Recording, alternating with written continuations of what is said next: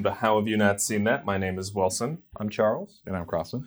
Uh, this is a podcast about movies where we discuss films that we have not seen in, in the past that are a hole in our filmography that we have perhaps been dishonest about, made folks believe that we have seen it when we have not. We are coming clean. This week was a surprising one for me when Crossman said that he had not seen Hellraiser before. So this is the, our last entry in our Horror October horror themed month, and it's a big one. So, uh, Crossman, tell us about Hellraiser. Uh, we kind of did this out of order. Okay. It, it probably should have came before that. Uh, well, we, we hadn't seen him, so how Yeah. we know that? This is uh, Clive Clive Barker's Hellraiser. He apparently wrote a book, and then he was a first time director and made this film. Hellraiser starts in Morocco, I think, and we have a character who we later come to know as Frank, who buys a box, and it's a magical box, and we see him open the box later, and then he's like pretty quickly like vivisected. The movie kind of like advances forward a few years. Frank's brother bought what I assume is like his familial home, and he's brought his wife there, and they're gonna move move in. And I guess they live in like Queens somewhere, or, or the I. I read it as like a little upstate.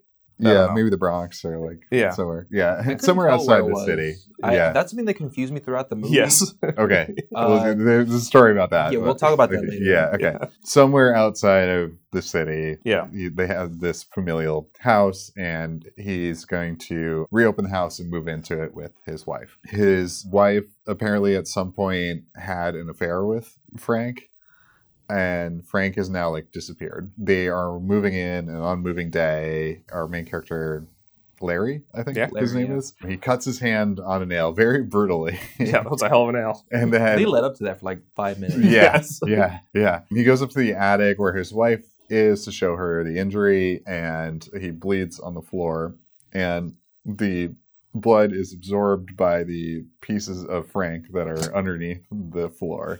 And this kind of uh, reanimates Frank into this kind of zombie-like form, and then his wife like discovers yeah. Frank as as a zombie and is initially horrified by it, but is also kind of like still into Frank and wants for some reason. and wants to like help him restore his form. And so to do that, he- she needs to like get him more blood, which means that during the day she goes out picking up men, bringing them back to the attic uh, where she kills them and Frank like consumes consumes their blood. Larry's daughter is also in in in, in this, this film. movie. Yeah, and she I, I forget how she's like initially kind of like folded into the film but there's like a family dinner and and, and she's there yeah, and- she she lives nearby. She, like I, I think Yeah. she's. It, it feels like she's 19. Like she just moved out recently or something. yeah yeah she works at like a pet store in the city or, or something and the implication is that like frank wants to like consume the daughter Yes. as well she ends up finding the box that like frank had opened and then she opens it is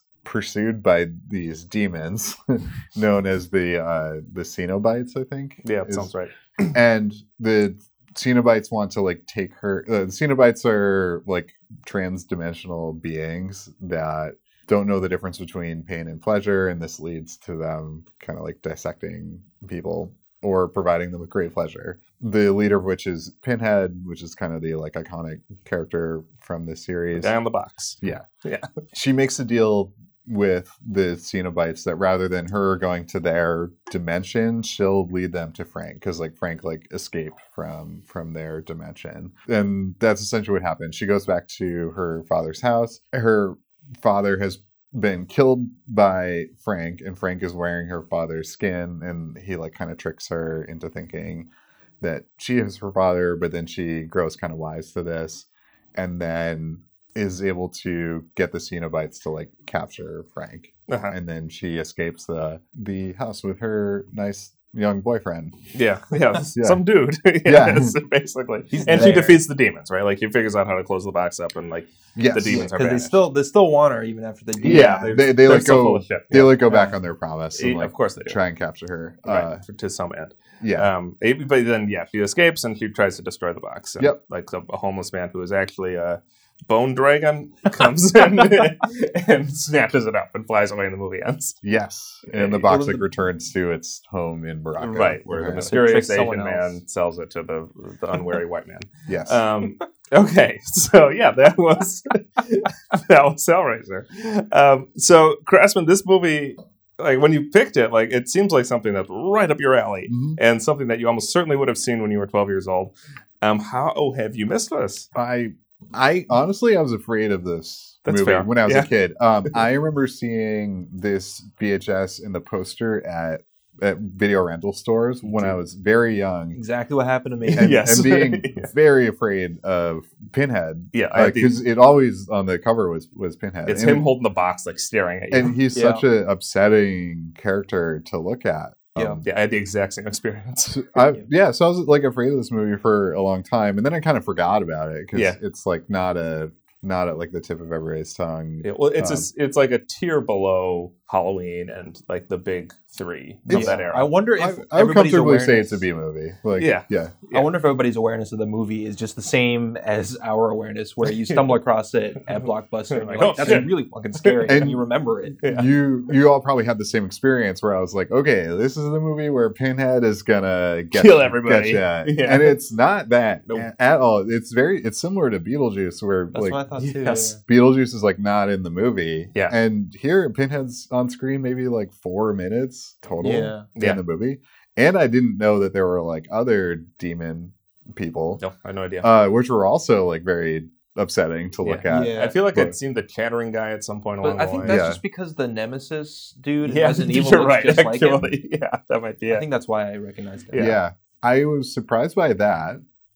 Uh, that like really Yes. undercut my expectations. Yeah. But yeah, I don't. What did what did you guys think of the film? I'm, go, I'm going to guess Wilson didn't like this Well, movie. and, and I liked it more than I thought I would. Honestly. Okay, Yeah, good. like I think I Yeah. got more out of this than I expected. Cool. Uh, Char- what do you think, Charles? I wasn't into this one. I was just kind Yeah? of bored by it. Really? Yeah, I don't Okay. know. Like, th- I mean, I appreciate the special effects in this. They were out of this world. Like all the models, the the different like stop motion effects, they were stellar. They, they I was constantly impressed by them. But the actual plot and like theme of it, I felt kind of bored by. I guess I just needed it to be set in space because it was very similar to Event Horizon, right? But with a very boring like suburban overtone to it. Yeah, that's, that's that's fair. very in Because most of the movie is just like you know this weird like flesh dude like wants you to bring men to him, and that's like you know seventy five percent of the movie, and I'm like I don't care about any of these characters. Um, so why am I watching this? yeah, I, I said to my wife that like this is it's a Little Shop of Horrors, but like actually horrific. Yeah, I was reminded of Under the Skin because that's basically what happens in Under the Skin. Is that like Scarlett Johansson goes out into the urban wilderness of Scotland and just like Consumes men. yeah, eats up men in her lair, Yeah. and like that's what happens here, just with an extra step. So like that's what I was reminded of. Because I, watched this in pretty close succession after I watched Event Horizon, which we discussed last week, Yeah. and I was wondering like why this one basically landed for me and that one didn't. And I Mhm. don't know if I have like a satisfactory answer to that other than I was like more sold on the silliness of this movie. Yeah. Um, which I think I was like better prepared for or something. But I, I it I basically it was on board.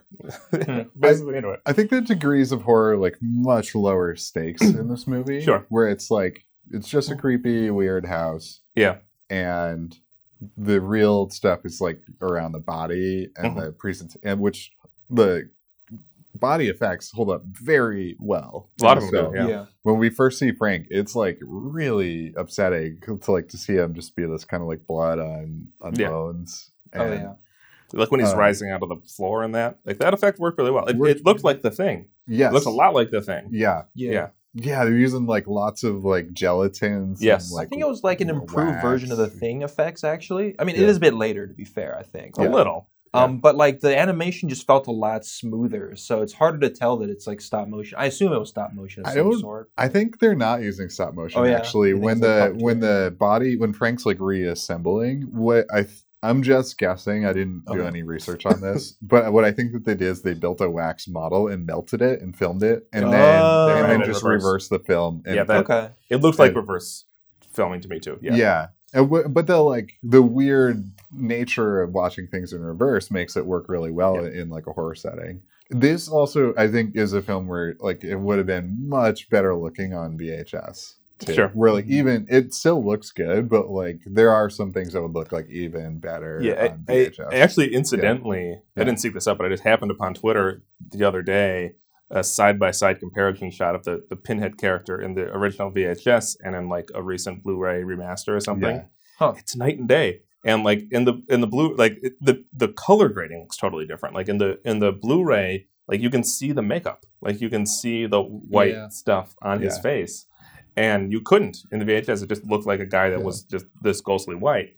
And yeah, like The- that's gonna have a different the, effect. the worst Yeah. effect in the film is actually still pretty cool. Like when she's in the hos- the daughter's like in the hospital, the wall opens up and she Yeah. goes down this weird like labyrinth corridor. That's all really cool. And then this kind of like weird creature like kind of chases Yeah. her back down the hall, and that doesn't hold up very well. creepy, but So- the design of the monster is kind of silly And- in a way yeah. that undercuts the and you can see the rig that the monster's like on, like pushing it towards the character. It's quite visible. Yeah. I didn't film. actually notice. I wasn't paying attention. Uh, my wife pointed it out, Yeah. and you could.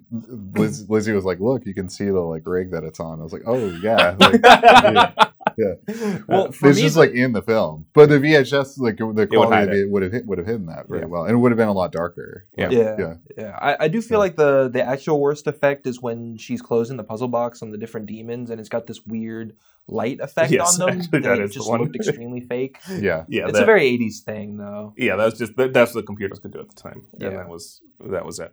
Um, although Star Wars used those same computers and looked way better, so who knows? But We use less of it. right. I, I really wasn't sure what to expect out of this film, and Mhm. I, I was I was like, this is a cool film. Like there, there's still some stuff that's like quite horrific.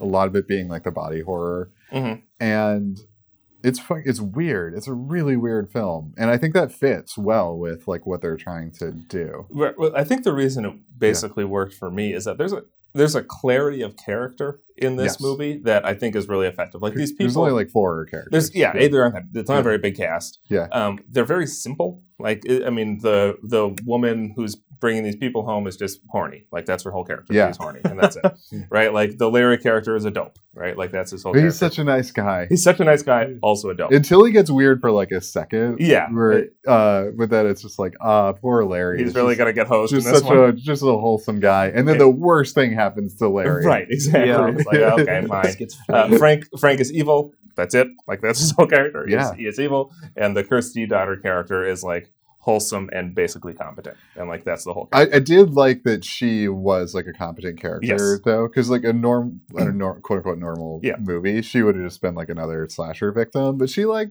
kind of pulls one over on the Cenobites and like and gets Yeah. out. fixes the situation. I was like, wow, that was like surprisingly like wholesome. Although Yeah, it was right. frustrating Yeah. when she Yeah. uh, finds Frank with Larry's skin on him And, like, doesn't see it. has no Yeah. clue for like the longest time because he's got blood dripping out of his face. Like, like you the sides this? of his Yeah. face. Yeah. It's Yeah. like, you don't see anything strange happening here, Yeah. and he's like acting like a weirdo the whole time. It's Yeah. like, come on, like, yeah, you're right. I, that that same thing occurred to me. I was like, let's you know move this along. This is out of character for what we've seen. I do person. like that that actor got to play the like dumb nice Yes. guy and then got to play Frank. like the, the final form. Yeah. even. yeah, which is which is neat, and it's a cool performance from him. Like that. That's That's great. That's range, and he sells both of them. Yes. um, to to his credit. Um, I really liked the performance from the uh, the Kirsty character, who was played by I forgot her name already, uh, Ashley Lawrence, and apparently her first role. Like this was her screen The, the debut. daughter. Yeah, I thought she was really good. she's she's very like believable Yeah. and like as like a vehicle for like the audience Mhm. she's like the only like normal one i think they kind of set you up like maybe larry's gonna like fix the film right. And then as it goes on you're like no He's fixing he's, like too dumb No. to like yeah. figure it out Yeah. um and it's unclear with movies like this whether or not you never know because like the ending is always like oh everybody gets got Yeah. in a lot of these films Mhm. And so like i didn't i didn't know what was going to happen Yeah. and the fact that like she's able to like get out of it was i was like well, that's cool that they did that Yeah, I, I agree. It's Yeah. a good take on the final girl, um, Yeah. which is a trope, and like sometimes the trope does play out this way. So that's it's they're not breaking the mold in that sense. Mhm. But um, yeah, she was basically believable, and like there was a there was an innocence to the character. Like she's so young when she does this; she looks like she's seventeen years old, yeah and but that that that she brings enough like maturity and competence again.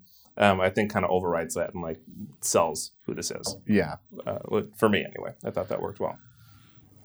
Yeah, I mean, I felt like the characters it's funny. It's, the, it's like the opposite of your reaction to it. It's Yeah. The characters were one of the reasons why I couldn't get into this Oh, really? movie. Okay. It's just because, well, like I said before, I just felt like I cared so little about what was happening to them because it didn't feel like they were very interesting to me or very well defined. Well, I mean, they are well defined, but in a simplistic way, I guess.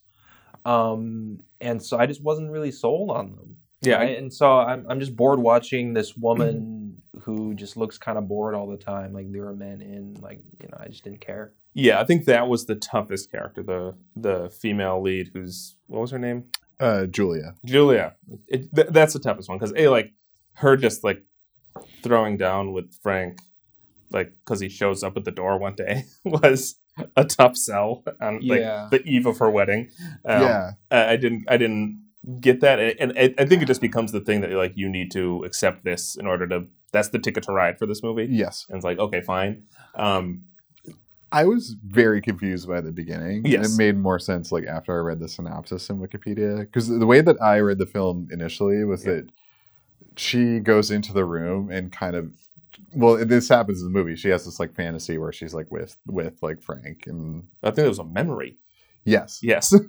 That I didn't initially read as like Okay, a memory. I read that just that she was Yeah. just being like possessed by the spirit of Frank in the Oh. house. Yeah, it was a little ambiguous Yeah. because they showed like a kind of supernatural like look when she enters the room. There's Yes. kind of a weirdness to it. the beginning of the movie is like cut very fast. Mm, like Yeah. the events escalate very quickly, yes. and then the movie slows down a lot. Like the Frank like backstory is like you got to get it in like four cuts. Yeah, they really want to get that out of the way. Is what it felt like. Yeah. It's like, okay, here's here's what's going on. Catch up. yeah. Now we're gonna start killing guys. So I was just like, okay, I guess she's just like possessed by the house, which I was like on, Fine. which is Yeah. like a fine reading of of the movie. yeah, no, I think she actually did that. Yes, yeah. I went back and read that. Like, no, she had actually like had she had been with Larry, had an affair with Frank, and then Frank disappears. and then Frank disappears, so she stays with Larry and gets married right, and it turns Yeah. out he disappeared because he made this weird deal with with the Cenobites. with the Cenobites. Yeah. Man, what a name, the, the Cenobites. Um, so yeah, I think that's that's what was going on there. Uh, so but yeah, you got to be on board with that, and if you're not, then you're probably not going to connect with the movie. Right, because uh, other than that, there wasn't that much to that character. Like he was really Yeah. just motivated by, for some reason, wanting to be with Frank, Yeah, and like that's on its face baffling because a he, co- he comes across as like a creepy weirdo yeah, even before he becomes a zombie man, yeah, and then he's a zombie man. And Yeah. it's like, why is this woman so invested in this I dude? mean, he kind of coerce, coerces her into sex with the threat of violence. Yeah, it's almost, 'cause yeah, he pulls clear- the knife on her. yeah, very unsettling. Yeah, and and so and I get that like this movie is trying to like draw out this relationship between like sex and death and like pain and pleasure, one arising from the other, you know, a petit mort, that whole thing. Um, and I'm not sure if exactly they got there. I thought it was more clear than some movies are to to this film's credit. Um, so i- in terms of her just standing in as a metaphor for those ideas, you know, like okay, um, but yeah, that character was the most challenging one. yeah. Yeah. Uh, the other thing I found challenging in this movie was watching around um, Larry just never looking in that room. Yeah. The whole movie. He's just a dumb guy. He's, just- he's just a sweet dumb guy. yeah. Yeah. Like Uh, even at the beginning, I'm like, how would you remotely consider this house ready for moving if you got a creepy room in the attic that's like got rats and it's not treated or well, anything? and they have like a plate full of maggots sitting there in the kitchen, and like the whole place in yeah. general is well, just, they don't move in until like later that week, so maybe he hired people to clean that up or something. Uh, they But, do like, You eventually- still got the fucking creepy attic room. when the whole place is just filthy. Like there's Yeah. just a general griminess to the entire Yeah. to the entire thing. Like they obviously didn't have a realtor. Like Well, again, they didn't buy the house. It was just Right. in his family, right, and that and and so that he's was- trying to like refurbish it. Right, I guess that that must be it. But man, that place was was gross. Yeah. Uh, so you mentioned earlier the location was hard to track here. yeah. Um, so to appeal to American audiences, they re they changed a lot in the film. It was ori- it was shot to be in the UK, hmm and then to Oh. appeal to American audiences, they just were like, uh, "We're in New York," and they like re they like redubbed some characters. Okay. and uh, But made it seem like they're in New York. they all have American accents. Like, that what? explains my confusion because there were One of the random people with like, British redubbed. accents. Yeah. Oh, Yes. okay. Who Like. I think one of the men that she picks up had a British Yes, accent. So I'm yes, like, are they in the UK now? no, Right? I just read that as like he's a British guy in the in the Well, U.S. yeah. Yeah. but like the wife also has a British accent, so Yeah. then like you know, And it would make more sense for Frank to be able to travel from Morocco to the UK, which is like Yes. a much like shorter trip. That's Uh, true.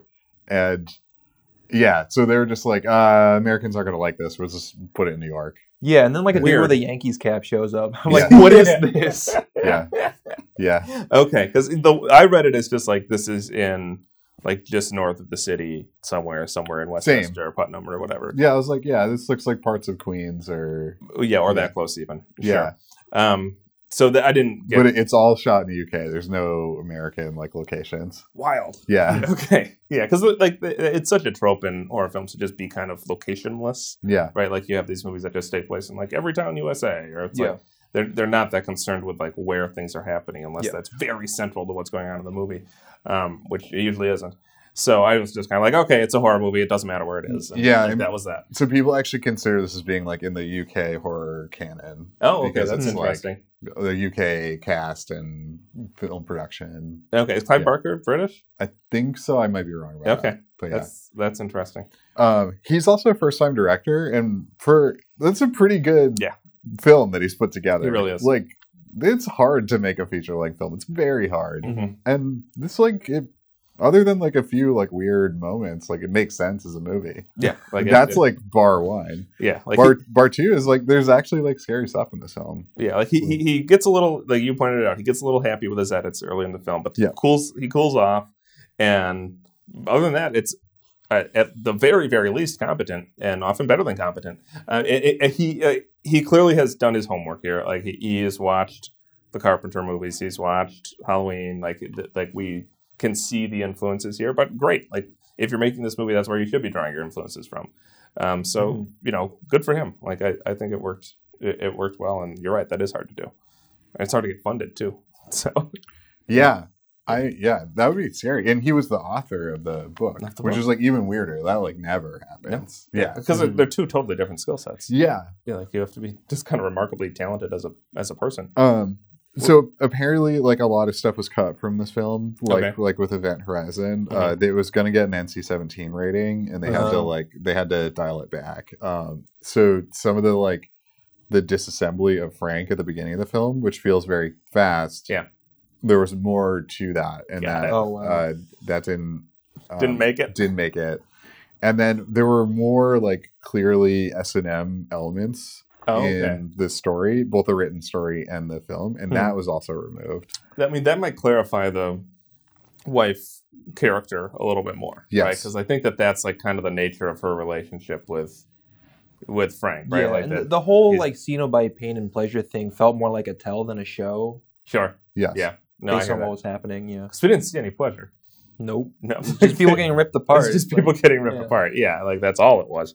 Um, but yeah, and they, they all show up in like black leather, you know, and The reference is buckles shit. clearly there, Yeah. but Yeah. they're but they can't like show it, I guess, or they weren't allowed to show it because Mhm. they were going to get this rating. Um, Yeah. And the movie was banned in Canada or part of Canada. really. yeah. So it became this like you know film that was banned like you Yeah. had, like and that like added to it like it's a you know It's the it's best market allure. you can get. Yeah, It is. exactly. Yeah, okay. yeah that's funny. which Uh, like makes like at the beginning of the film there's like just pieces of frank all Yeah. over the place it's like yeah it's pretty upsetting so. They like put his face back together, but not really. yes that, that red is kind of hokey to me. I was like, No, uh, man. I mean, it's yeah. got the '80s effects and all that. Yeah. But also, it was also pretty gross. Okay. I mean, were we scared by this? Like, was were we actually scared? i i was definitely like disgusted by it Yeah, like like there are, there's like vis- viscerally things that like still read well Yeah. and i like some of the creature designs i think there's maybe like a when you first see frank i think that that was like a scary moment Sure. yeah Yeah. I don't know. I like. I, I found it more like interesting. I was like, oh, like Mhm. how are they putting this together? Like, where is this shape going? Like, how is this. Manifesting? Yeah, and you see Um, it gradually become more and more human looking. Right. And it was like, okay, this is very clearly the thing. Like, this is Yeah. and like you said that, yeah, that you thought this looked better than the thing, and I'm I'm not persuaded of that, but I think it is. I, I think it is a inspired by the thing, um, which is a, again a good place to draw inspiration from. Uh, the one that got me is at the very end when you have him like in the attic room and he's getting pulled apart for the last time and he has that Jesus wept line. Utter nonsense. Like that doesn't fucking mean anything. But um, it like the actual effect there was quite striking. Like that one. Yeah. That one worked. He gets like the through the hand, like the chain. He's, he's Oh, like reaching out yeah, at the yeah, daughter. yeah. and So they probably like, wanted "Oh." to show some more of that at the beginning than you implied. Yeah. they implied. Yeah, Yeah. So I, I think that one still landed. Uh, the Cenobites are very upsetting to look at. Yes. They're All, creepy. all, all of them. Yeah. Um, they're great at finding little ways to make them super unsettling. and each one is very different. Like there's Yeah. a lot of clever like creature design. Yeah, the, the one with Yeah. the glasses I thought was was kind of goofy, and I but the um the female one worked. With the throat. that one got me the most because she's Yeah. got her throat ripped open. Yeah. Right, he had that, um, which very clearly looks like a vagina. That's Yeah. exactly where they're going there. Yeah. Um, and like she had a little bit of hair, he had like little wisps of hair, which I thought was an interesting touch. Um, so yeah, that one was really effective, and then Pinhead is it stood the test of time. Yeah, the, I thought the toothy guy was a little funny because they kept doing the teeth biting sound effect. and that's Yes. just goofy. yes, it was so goofy. I agree. Um, yeah. He wasn't credited as Pinhead in the in the credits. I looked it up. He's just leading Cenobite. Oh, Oh. It's, that's all. And there's it was I like mean, he's not referred to by name in this one. I'm none of them pretty are. Like, yeah. none So are. and then there's like female Cenobite and like they all just were like named after their characteristics. yeah, And Yeah, there's like the larger one that has like can been like disemboweled kind of. yeah, he looked like a big thumb. Yeah. Was it? There's that one. Um, so yeah, th- that design worked really well. Way better than the puppet in the hallway. yeah. Yes. But so- I, I think I agree with you guys where I felt more grossed out than actually scared. Yes. For this movie, there are a few jump scares and a few like intense moments. For the most part, I'm just like, Ugh, like, yeah, just a lot of like gross body horror right. And and like slimy stuff and rats getting cut apart. yeah, what a weird moment that was. Um, so yeah, this isn't a movie I would return to. I don't think like I just don't need more of this in my life. But it's not. It's also a movie that I'm not upset that I saw it. Like I'm, I'm glad that I have this filled in my filmography. Yeah, I th- I think like a lot of, um, I I think I was like reading about this, but like a lot of like the movies around this time, like the '80s horror movies, were kind of like horror comedies. Yeah, Like the Freddy Krueger movies, like it's just outright funny. yeah, Yeah. And this one like is serious, and it, it doesn't like go into being like corny. Like it, it's able to like keep its serious note without being ridiculous, Yeah, which is a hard line to walk when you're doing something like this. right. And I think I, I'm not sure it like totally nails that because there were moments here where I was like, all right, that's I A feel like I much. might have preferred if they leaned more into the cheesiness of it, which is like a very good like '80s thing. yeah, Whereas it it felt like they were trying to be too serious, and that kind of like it kind of clashed for me. Sure, sure. I, I, I hear that, but you're right. This is this is clearly intended, and often it actually is more serious than something even like Halloween. It, it's it's has a little bit more gravity, or in, intends to have more gravity um, than a movie like that. Yeah, Um, and it, again, like you, uh, you de- you described the plot in a pretty accurate way, and when you just describe what this movie is, it is ridiculous, right? Like it's absurd. Um, like all of the conceits here are are very silly. yes, Yeah. Um, so it's, it's a credit to the performances, really, that Mm-hmm. that that still it, it holds together. We we talked about Event Horizon um, not having like a real overarching message or not a coherent Yeah. um, one. What do you guys think about this one? I couldn't really pull anything bigger out of this one. I don't feel like. Yeah, I'm not. I'm not persuaded that it's all the way there. I think there's ideas in here about how there is a relationship between like our des- our desires, like our carnal desires, and like a death wish. Like I think there's Mhm. something about that. I think that there's just a generalized exploration of like why BDSM is a thing for some people and like why they like that and that like a right like you like, in order for pleasure to exist you need pain to exist in contrast and vice versa in order for pain to exist you need pleasure to exist in contrast and i think that there's something about that that Mhm. like y- you will the the great lengths people will go to in order to experience what it is they think they need to experience. Um, whether it arrives at like something to hold all that together um, i'm not convinced of although i think i'm persuadable on that point. Um, but I think that that's like broadly what this movie's getting at, um, and uh, what it wants to get at anyway. I, I don't know if it's a message per se, but I think one thing that I liked about the film was that like the Cenobites were kind of like they, and this subverted my expectations of the film. They were not like necessarily evil. Like They're just curious. Yeah, yeah, they're just like kind of like neutral arbiters in like whatever dimension that they're Mhm. from.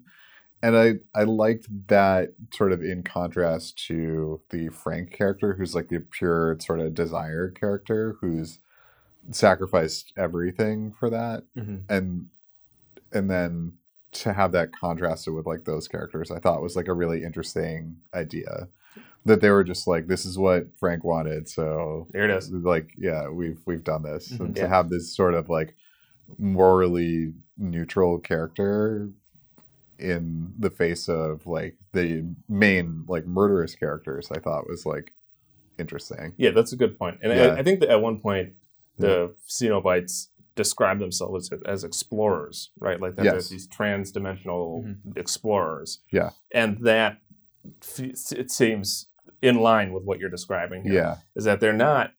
They don't even necessarily have a goal other than like experiences yeah and Mhm. like seeing what is out there in the world and i think that there's something there about like a desire isn't necessarily bad right and like wanting something isn't necessarily bad um, uh, it's it's about how you obtain it and like Yeah. what how you respond to that desire and like some of us can do that in a healthy way in a safe way and some of us bring you know men that we picked up at midday bars to get murdered in our creepy attics right like that like yeah that that that might be what's going on in this film a little bit but a- again I'm Okay. not, Yeah. It, it didn't I- feel like so to me it didn't feel like there was a counterpoint to the like the dark side of desire sure bent because like you you present the Cenobites as being morally gray, but on the other hand, like the way that they explore is by tearing people apart.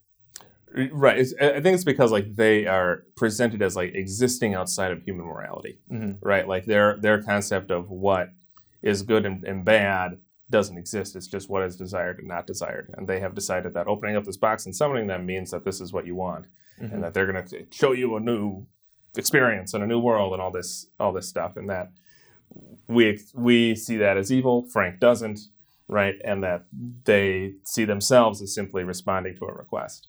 Um, and that there's something to that. Like there's a, there's an idea in there yeah there's it's like i think there's more to it than just like the monkey paw kind of Sure. scenario where it's like be careful what you wish for but I, I think like at its core like that's what it is but i think it's a little deeper because there's a lot of like the s&m references are like right and the very edgy even now and, yeah and like the wife character is like a willing participant in this Yeah, right? like yeah. she she does opt in she she has pretty clear physical domination over frank at the beginning of this movie right? Like he's unable to move about right? Yeah. like he can barely function as a being in space. And she you know and she kills much men like quite horrifically and quite to- quickly. Yeah. Like, she just Yeah. pretty much in it just like that. Yeah. Um so I, I think that that it matters as well.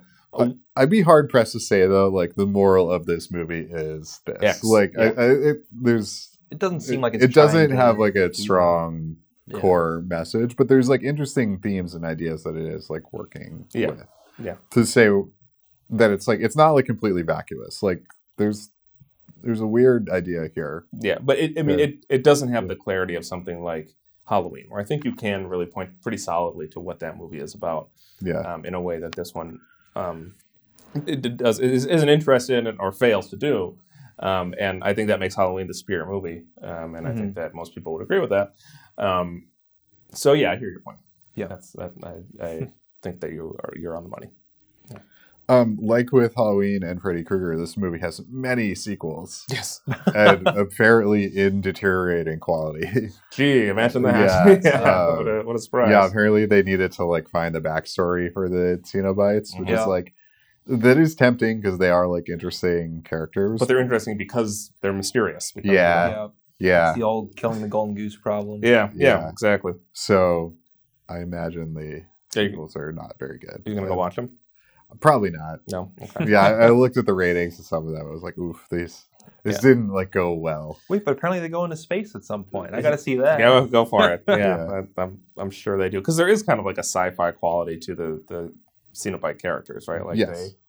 they, there's a Yeah. there's a little hint of that. Yeah, I mean, like it's just like really similar to Event Horizon. They're essentially it's like another dimension, right? So you could imagine this is the same dimension that they tapped into when they're going through that Sure, wor- why- that wormhole. right? shared universe. Yep, why not? That's, that's all exists. Same aesthetic. It, it is it is very similar. You're you are correct. Yeah. Um, so yeah, that doesn't surprise me at all that someone said, "Oh wait, people liked this movie that wasn't very expensive to make. Let's make seven more of them." Clive Barker made his whole career on it. Like he was the executive producer of like the whole series. and, Sure. like, directed a mm-hmm. few of them. And What else has Clive Barker done? Because I know pretty his much name, nothing else. I, Really? I 'Cause looked. I feel like I recognize his name very prominently. I- I- You'd think he would be responsible for like many. I, I iconic could check horror right now, but I remember looking and just being like, "Oof, this is it for Wow. Clive." for Mr. Barker. Okay, I mean, but this like, you know, he this like, t- yeah, 2018 Hellraiser Judgment, they made one of these last year. 2011 Hellraiser Revelation. Oh my god! 2009 Hellraiser Deader Winter's Lament. What? What does that Uh, mean? Um, he did the Midnight Meat Train, which is like a B movie that came out in 2008. That people only know about because the name is hilarious. Yeah. yeah, uh, it was like liked in some horror, Okay. like horror fan circles. Uh, Masters of Horror, the TV series, which was like uh, they just invited like famous horror directors to come and direct an episode. Okay, sure. Hellraiser Hellworld, Hellraiser Prophecy, Hellraiser Deader, Hellraiser Hellseeker. I'm only in 2002, but Oh my Jesus. god! yeah, I mean, and that's just Uh, it. Like these things yeah. have a preloaded audience, right? Like once you you hook them on this one, like the horror fans will keep coming back. Hellraiser 3, Hell on Earth, Hellraiser, the video game idea. uh, he did Nightbreed, which is another horror movie that some people like and not everybody does. And then Hellraiser 2 in 88. Yeah. Yeah, okay, yeah, that was just the next year, right? Like, because this came out in '87, Yeah. and then the, the they just turned around and made the a very next sequel. year, they just- Well, I think this one was a big success. Like it was a Yeah. small budget movie and it made a lot of money. yeah, which is the the story of these '80s horror movies, Yeah. right? Like they're cheap and then blow up. Was it Um, just like a big trend back then? Because I don't feel like you hear th- that doesn't really happen too much anymore. does No, because the studios are way more conservative now with their money, right? So Yeah. it's it's all like, is this an established property? Yeah. Right. Can we invest a bunch of money and like be guaranteed a big return on it? Yes. Okay. Here we go. Yeah, but And- I, I feel like we've seen a, another uptick in like horror film successes Yeah, in the last, like like, the- five, ten years. The? Saw movies, they made like a million Okay, of no, that's those. true. I forgot Uh, about that. Hostel, they made a bunch of sequels too. So I I think if you're willing to like keep the budget small and the quality low, like you you can make a million sequels to a successful horror franchise. Yeah. Yeah. Yeah. What we have started to see, and we've talked about this before, is these kind of like art house horror movies. More Yeah. more of that, which do not inspire sequels. Like you're, we're not going to see The Witch two at any point. that's that's not a thing. Um, so Yeah. yeah. that that kind of cuts against the this trope, which you know, Mhm. f- good. Right? I don't want to watch The Witch two. the first one was exactly what it needed to be. Yeah. Um, anyway, any uh, any closing thoughts on on Hellraiser? I, I was pleasantly surprised with this movie. I had pretty low expectations just from like you know the, the year this movie came out and the the absurd nature of the film. Mhm. and I, re- I really liked it. I think this is a good film. Yeah, I'm I'm, Like- I'm, I'm basically with you. Like, I, I'm again, Yeah. I'm not going to go back to this one. Like, this is not my jam. But I didn't. I'm glad I saw it. Like, um, um, it. I basically enjoyed my 90 minutes here. Like, that was it was solid. Like, Yeah. I, and that's all I can really ask for. I mean, I'm glad to put a name to a face, so to speak, behind all those blockbuster spookings. Um, but uh, yeah, just didn't get into this one. Yeah, and Uh, then I, I totally get that reaction. Like that. That's fair to me. It's not for everybody. No, yeah. it's yeah. Yeah, and I think the people that want this have found it, right? Like at, at this point, like if you like schlocky B movies, like this stands pretty large in that canon. And, like you will have tracked it down by now. yeah, if that's for what you the want. era, it's pretty good. Yeah, Um, yeah, and I think it holds up well. Yeah, that's all these all these folks want, and that's fine. That's legitimate. Yeah.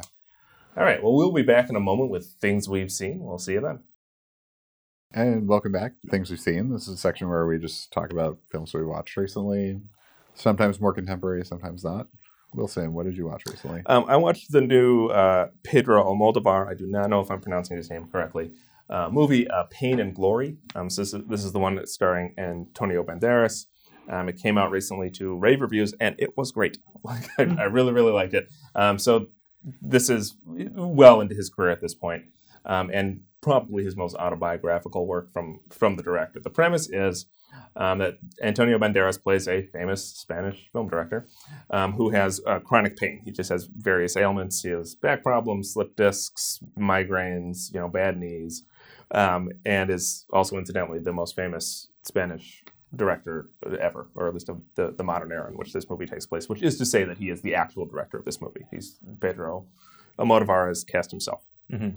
Um, the story is there's kind of a split narrative here. So we have um, the the hook is that one, the big movie, the big breakout movie for this director is getting a uh, is being screened as as at a, a new theater for its 30th anniversary or something, and the um, director hasn't spoken to the lead actor since the movie was released. They, they had a falling out, and they want the two of them to the people that run this theater want the two of them to introduce the movie and discuss it, do a Q and A um, at this uh, reunion screening.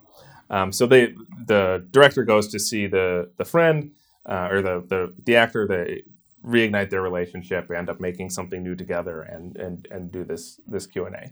Alongside that, we have a flashback of his of his childhood and him gradually um, discovering art and discovering storytelling, and also discovering that he is gay or bi over the course of this this chapter in his in his childhood. Um, he also, in the main timeline, becomes addicted to heroin um, to treat his chronic pain. Um, and in the, he tries heroin for the first time when he's like sixty, which is a unconventional move. Um, and so the the movie progress like that's the setup, and the movie the movie progresses from there, um, and it, it plays out as a, a, a series of episodes in his life, um, both in the past and in the this modern era, um, that culminated in him kind of recon- reconciling his peculiar relationship with his mother. Um, that they, their relationship was strained but still very loving, and he has to resolve that before he can start creating again.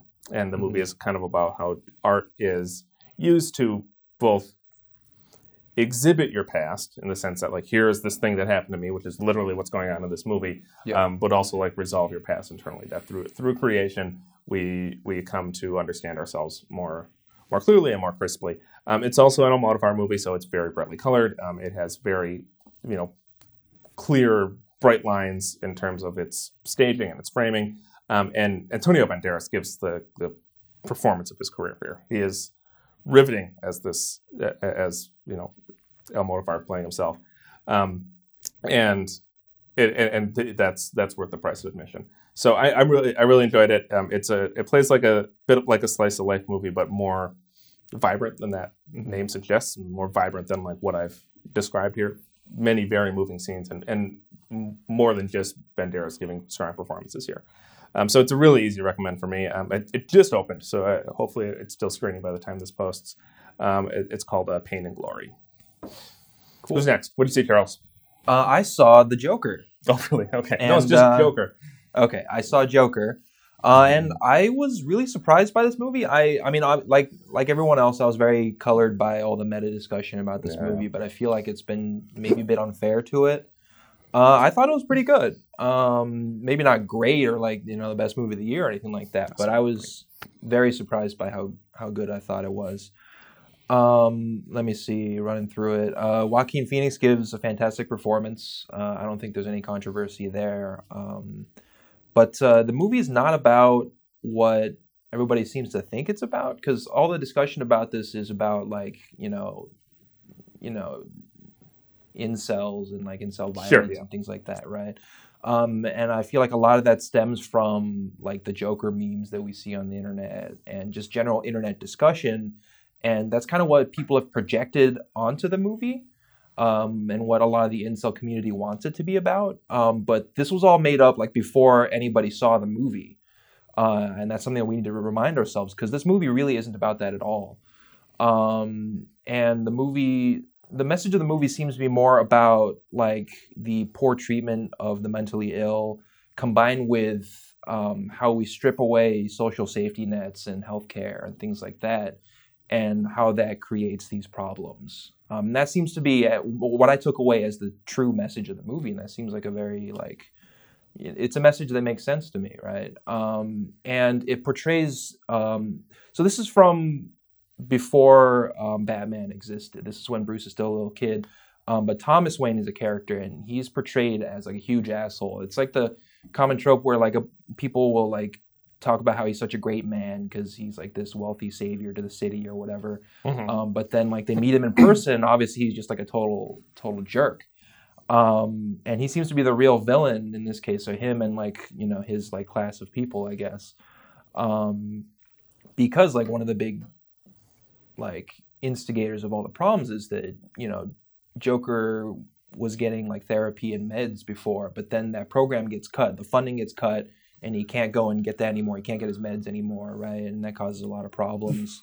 Um, and that's something that happens in real life, right? Sure. So it Yeah. seems like a very real situation. Yeah, it, it happened in the 80s. The Yeah. Reagan administration pulled the funding on this movie set the, in the eighties. all so. the mens- yeah, all the mental institutions around the country, and that led to just like a bunch of people were just suddenly on the street and had no safety net, and there was a huge spike in murders and sexual assaults, and like that that happened in reality.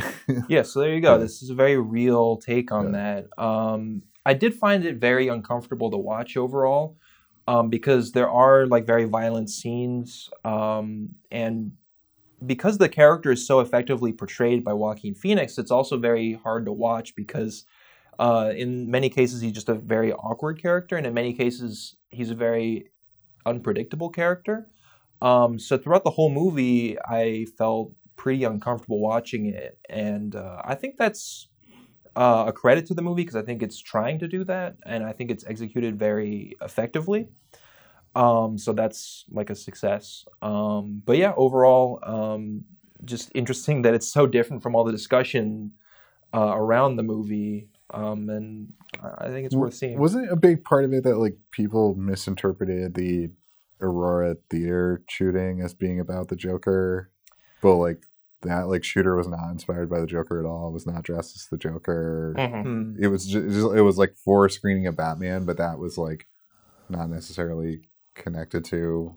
I didn't what the read that shooter part was of doing. it, um, so I'm not aware of that. Yeah. Well, I, I, yeah, I think part of it is just like you see the Heath Ledger Joker iconography show up in a lot of like creepy weirdo shit on the internet. Yeah, Yeah, that's true. and, and like this particular iteration of the Joker is being pitched as like this guy that's been you know ignored by society, and like the incel folks do identify with that, and in the same way, Right. combined with the Heath Ledger portrayal, like I think raise some alarm bells. Right. So, like, I mean, ultimately, he is like a white male who is ignored by society, but Right. it's not because women won't sleep with him. It's not because he can't make jokes. It's because you know the government's cutting funding for Right. for to support people like him. It's more like that kind of thing. Yeah. Uh, now, I mean, there are there there are scenes where he like thinks he has a girlfriend, but it turns out he doesn't. I guess that's a bit of a spoiler. I'm sorry, but it it didn't feel prominent enough to me to really read this as an incel film. Mhm. Um, I can see why someone might read it that way, but it felt de-emphasized to me, and so I didn't see it that way. You, you've seen Taxi Driver, right? Yeah, Yeah, I mean, like, how well does this movie distinguish itself from Taxi Driver? Because it looks a lot like that in King Or or you were never really here. yeah, yeah, I didn't see that one. Uh, I think this was pretty similar to Taxi Driver, but I'll admit I saw Taxi Driver probably ten years ago, and so I don't exactly remember it that well. Um, but I do hear that it's extremely similar to that and King Comedy, King which I have not yeah. seen. King Comedy's great. Yeah, that movie's really good. Um, Also, Okay. I I do find it funny that um, I feel like this movie helped me understand why you guys always talk about Batman as like a right wing oh, okay, superhero. that's interesting. Um, because like Batman's in this movie, right? As Bruce Wayne, you Sure. you see you see uh, his parents get killed. It's like the classic Batman moment. Finally, right? figure out how his parents die. yeah. Yeah. another another retelling of it. It's like it's like Uncle Ben and Spider Man, right? Yeah. Yet again, but Do pearls fall to the floor Yeah. in Yes. slow motion? In Crime Yes. Alley. you Thank do. God. They do. Um, but like I was So, worried like- that they wouldn't. the ultimate conflict in this movie is a class conflict, right? And then Yeah. you, you fast forward to the Batman in this timeline, and assuming he's the same as the Batman you've seen before, uh, instead of rectifying all these issues that created the Joker and that created all this unrest in the city, symptom. he's going out and beating up criminals. Yeah. Right. In, instead of wielding his billions to help people, and so that kind of made that point of view much more clear to me. It helped me really understand That's that. when I- interesting. it didn't make as much sense to me before. Huh. Okay. No, I was I was planning on seeing this. I just didn't want to give it opening weekend money, but um, I, I will. I do. I do want to get to it eventually. Um, so that's interesting. Yeah, I mean, Joaquin Good in anything. is Yeah, exactly. yeah, you really it. Like, you gotta. uh, Yeah, I joked that after seeing The Master, uh, I, it made more sense to me why he would be cast as the Joker. Oh shit. Yeah. yeah, he, he he really he Yeah. really does great. You, you should watch. Um, you were never really here. Like Yeah. that one. Mm. That's a great movie, and it feels like a companion. To. That's that's also like hard to watch. You're like throughout the you never know what's going to happen in that Yeah. film. You're just like I I have no Yeah. idea what this character is going to yeah. do. th- There's a, there's a lot of Taxi Driver in that one as well. A lot. Yes. Yeah. Uh, so yeah, I think that that's another good next one after the Joker. Um, how about you, Preston? What did you see? Yeah, I'm, I'm still on my like TV binge. Okay. Um, so I, I rewatched The Rock. um, Another Sorkin film. I, is it? He did it. He punched Wait, up some what? lines for it. Like the funniest lines in that movie are Aaron Sorkin. That makes sense. Wait, this is a Michael Bay film, right? it's Michael Bay directing, Jerry Bruckheimer uh, producing, Okay. uh, Sean Sean. Connery, Nicolas Cage, and Hans Zimmer on the soundtrack. Yeah. And that, that was actually the most interesting note to me uh, Oh, yeah. throughout. I've seen this movie many times. What was funny is there's an action scene at the beginning. It's very famous where Sean Connery like escapes from this hotel room and he steals uh, a Hummer, and they're like driving through the streets of San Francisco. And Nick Cage steals a Ferrari and is like chasing after. Wait, this Right. is gone in 60 seconds? yeah. Uh, have you seen The Rock? I've not seen The Rock. Oh, you'd probably like it. Uh, I, like right I've wanted to see it. Um, what was funny about it in this rewatch is you can really hear the Hans Zimmer soundtrack, and it's like maximum Zimmer, Very zimmy. uh, very Zimmy, um, to the point where right before they like kind of break out into the streets and do this like car chase, um, there's like a riff that is almost exactly the Pirates of the Caribbean No. theme just like cut into the action scene. So I had to like stop the movie and like rewind it and like listen to it. And the chord progression is slightly different, but is for sure the Yeah. Pirates of the Caribbean theme. yeah, that's pretty good. Just like knit into this soundtrack. and then this movie predates Pirates by like seven years or mm. something. And so it's funny then to see a film where Zimmer was just like opening up this notebook and be like, "Hey, I really like this," and Let's then that make this the whole song. yeah. Yeah. And the Pirates theme is like cool. It's like It's a good. good. It's a good People movie like it. theme. It's pretty iconic. It's funny to hear the riff just kind of like placed Mm-hmm. into into this Yeah. movie. Um, the other things that are very notable about this film is it's way more violent than I remember. Really?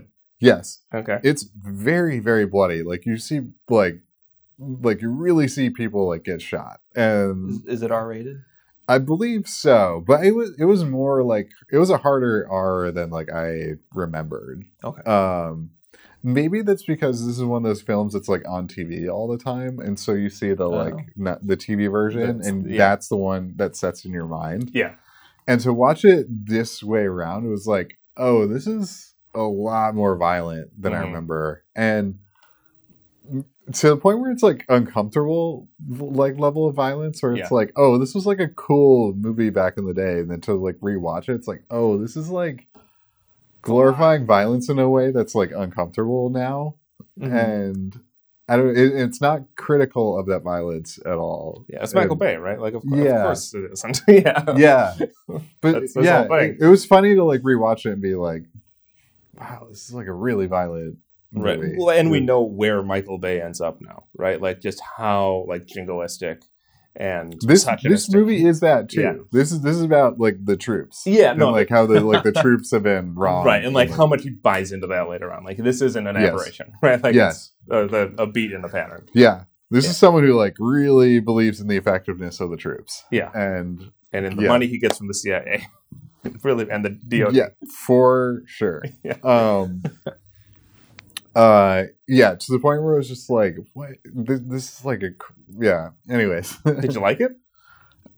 um not as much as I thought I would because I remember being like, oh yeah, this is like a light-hearted action film, and then you see like you see people get like shot in the face. You're like, wow, Man. this is this is Not that light. intense. Yeah. Yeah. Holy shit. That kind of reminds me of uh, Um, watching Bad Boys 2, uh, which is also Sure. a Michael Bay film. Yes. It's a really Yeah. long film, but there's lots of extended action scenes where, like you say, the action's kind of over the top to a level where it's uncomfortable. Yeah. Like there's some dismemberment in there, but the, what really stood out to me is the scene where they have a highway chase. Somehow they end up behind a truck full of dead bodies in it that's like delivering bodies to the morgue. Gross. And the bad guys start like tossing bodies out and they're like raining onto the highway and landing on the hero's car and stuff. And Jesus. I just felt it's kind of nauseous. I don't remember that. at Exactly. all. and I felt Yeah. kind of nauseous watching that. I'm like, what the Yeah. fuck is this? Yeah. right? I don't. I don't want to see that. Yeah. Okay. Um, Ed Harris is great in this film, as as always. Um, so I think it's like notable for his performance. Sean Connery as an action figure at his age is completely unbelievable. like Like- because he yeah he's old now. Um, but back he's, then I mean, he's ancient now, but Yeah. he's he's still very old in this film. Okay. he looks like terrible. Mm. right. uh, yeah, I don't, I don't know what to do with this film. It's it's not good. Um, I think one of the most notable funny things about this film, though, was when in the lead up to the Iraq War, there was a description of some of the chemical weapons that Saddam Hussein had Mhm. that was lifted from this movie that are purely fictional. Oh my god. So in some of the reports that were like being fed fed to the Bush administration or that were being fabricated by the Bush administration, yeah. quoted directly from this movie where they talk about how the uh, chemical weapons existed in like a, a string of pearls fashion, and in this movie they have these kind of like green orbs that are. the, The uh, Infinity Stones. the- it's like a VX nerve gas right. and in some some of like the real CIA documents, they describe the the string of pearls arrangement of VX nerve gas weapons, which is not a real thing and was used to help sell the Iraq War. Yep. Uh, which is one funny note of history that this movie kind of like exists within. Yeah. Small Yeah. consolation that our enemies are very stupid. Yes. They Yeah. sure are. Yeah. So I'm sure this movie like got CIA money, and then it's hilarious to see it Like, like, feeds back yeah, into the feed back into history as, as like a real thing. Wow, that's ridiculous. Yeah, Yeah. Okay. Should we watch it? Like, is it worthwhile? Um, I think as as a movie that's like emblematic of its time, Uh huh. Of of like a very jingoistic period in our time where like we're we're not at war. I think it's like interesting to see like a de- depictions of like military and like quote unquote peacetime. Hmm. Um, but yeah, it's it's a odd movie. Okay. I I haven't seen it, and I don't aspire to. But yeah, like that. I, all I know about it is that yeah, or Aaron Sorkin came in and and punched up a few lines, and that's it.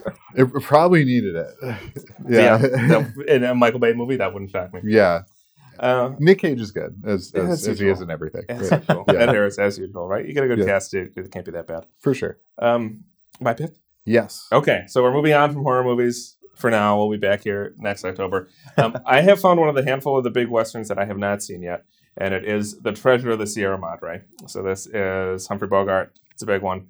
Um, I I know some of the iconic scenes in it. And I know the general premise, but that's basically it. And I've been meaning to see it for a long time, and now I'm going to. Treasure of the Sierra Madre. Cool. Um, so thank you for listening, everybody. Uh, we are available on iTunes and Google Play and SoundCloud and Facebook. Um, sharing the show definitely helps. Commenting is appreciated. Liking and sharing also helps a lot. Um, and we'll be back here next week for the uh, the Treasure of the Sierra Madre. See you then.